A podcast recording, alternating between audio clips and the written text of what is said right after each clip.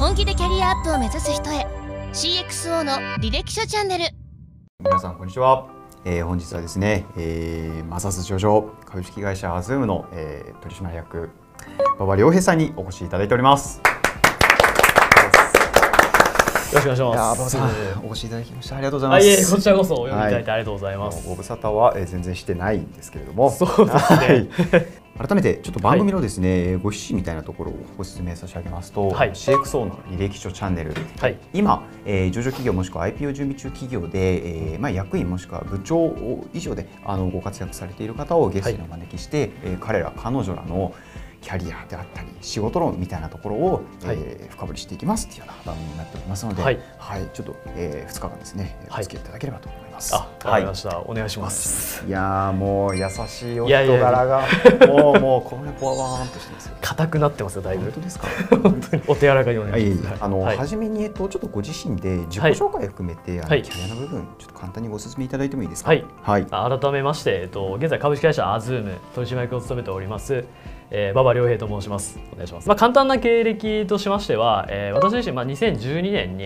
えー、現在の EY 新日本有限換算法人に、えー、入社しましてでその後、えー、2016年にですね現在の株式会社アズームに、えー、入社いたしましてで、まあ、その2年後、まあ、ちょうど2018年にですね、えーと、株式会社アズームが、えー、東証マザーズに、えー、上場いたしまして管理部門全般監視しながら取締役として、えー、務めております、はい、はい、ありがとうございます。ちょっとあのターニングポイントかなみたいなところを私目線で、はい、あの伺っていきたいんですけれども、はい、なぜ会計士になろうと思ったのか。会計士になろうと思ったきっかけなんですけども、うんそうですね。もともと私自身があのいわゆるなんか丸々会社のなんとかですっていうよりは、はい、まあ、自分自身の、まあ、武器というか、うん、まあ、スキルというか、まあ、自分が何ができるかみたいなところっていうところを、まあ、正直もっと高めていきたいというかそういったところに憧れがあったんで、まあ、そういったところでちょうど公認会計士っていうのを、まあ、耳にして知ったというきっかけがありましたね。なるほど。長いキャリアで考えた時に、はい、馬場良平として力を持っていきたかったと。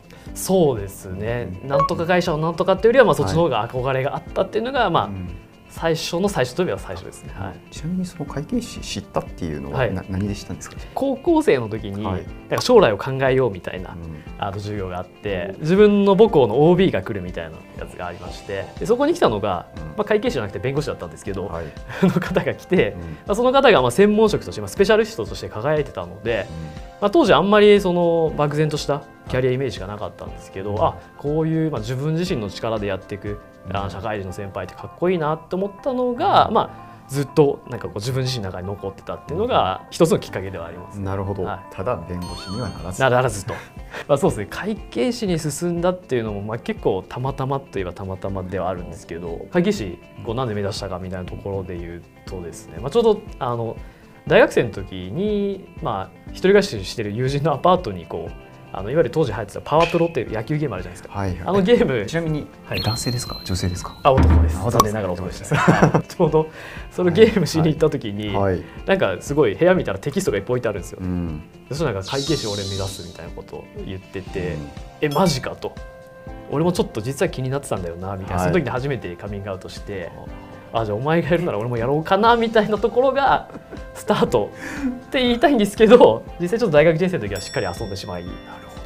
なんかいいですね。なんかお互い2人しか知らない秘密を共有しちゃって中中でそして結果会計士になってないんですけどね。パワープロきっかけにお互い会計士になろうという話をカミングアウトし、はい、会計士を目指し始めたと、はい。うんうん、いうところで実際 EY 入られてみてどうでした？そうですね、うん、EY に実際入社してみて、まあ当初結構その監査法人ごとに色があるみたいなふうに言われてたので、まあ、EY 結構硬いのかなっていうようなイメージがあったんですけれども、はい、まあ、逆に言うとあれだけ大規模な組織であるので、うん、まあ硬い方もいれば、はい、もう本当にまあチャラついた、まあ、いい意味でチャラついた方もいらっしゃって、まあ、い。ろんなこう各種さまざまな先輩にこう影響を受けながら揉まれた会社っていう今となればそんな感じですね。どういう業務をやられてたんですか？結局その金融とかいわゆる銀行証券とかっていうような、はい、まあ、ある意味ちょっと専門職のあるようなところで力をつけたかったんですけど、はい、まあ、実際はまあ国内の一部上場企業みたいな、まあ、製造業をメインにやってるという会社を担当したので、まあ、非常にこうオーソドックスな、はい、まあ、監査みたいなところを、まあ、一通り経験させていただいたなっていうところですね。はい、IPO のところも、はい、あのパートナーとして取り組みされて、はい、はい、上場会社の、うん、えー、いわゆる製造業の監査チームの、まあ、先輩から、まあ、やっぱりその大企業のチームで、まあ、上司をやってるというか、方なのですごく、まあ、恵まれていたと思うんですけど、うん、まあ、その方に、えーまあ、言われたのが、まあ、会計士っていう新人だったとしても、うんまあ、いわゆる一人のプロフェッショナルとして扱われるっていうところで、はい。うん、クライアントさんからなんか質問された時に、うん、えー、まあ、知らないとは言っちゃだめだみたいな。無知はなんか恥ではなくて罪だっていうふうに言われたのが、はい、まあ、正直自分自身の中で今でもまあ軸になってるというか、うん、まあ、知らないのは恥ずかしいだけじゃなくて、まあ、罪みたいなところですね。かっこいい言葉きたこれ、まあ、それを、まあ、すごく軸にはなりましたね。約4年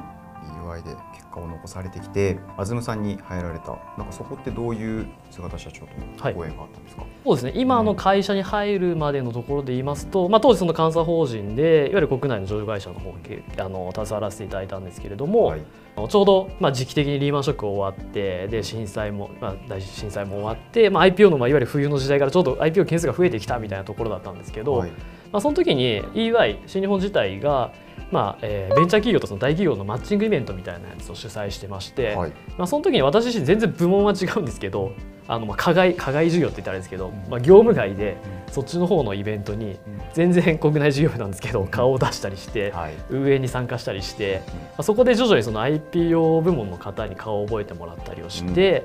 まあ、徐々にその監査方針の中の自分のキャリアというか、まあ、立ち位置みたいなのを築いていったっていうのがありまして。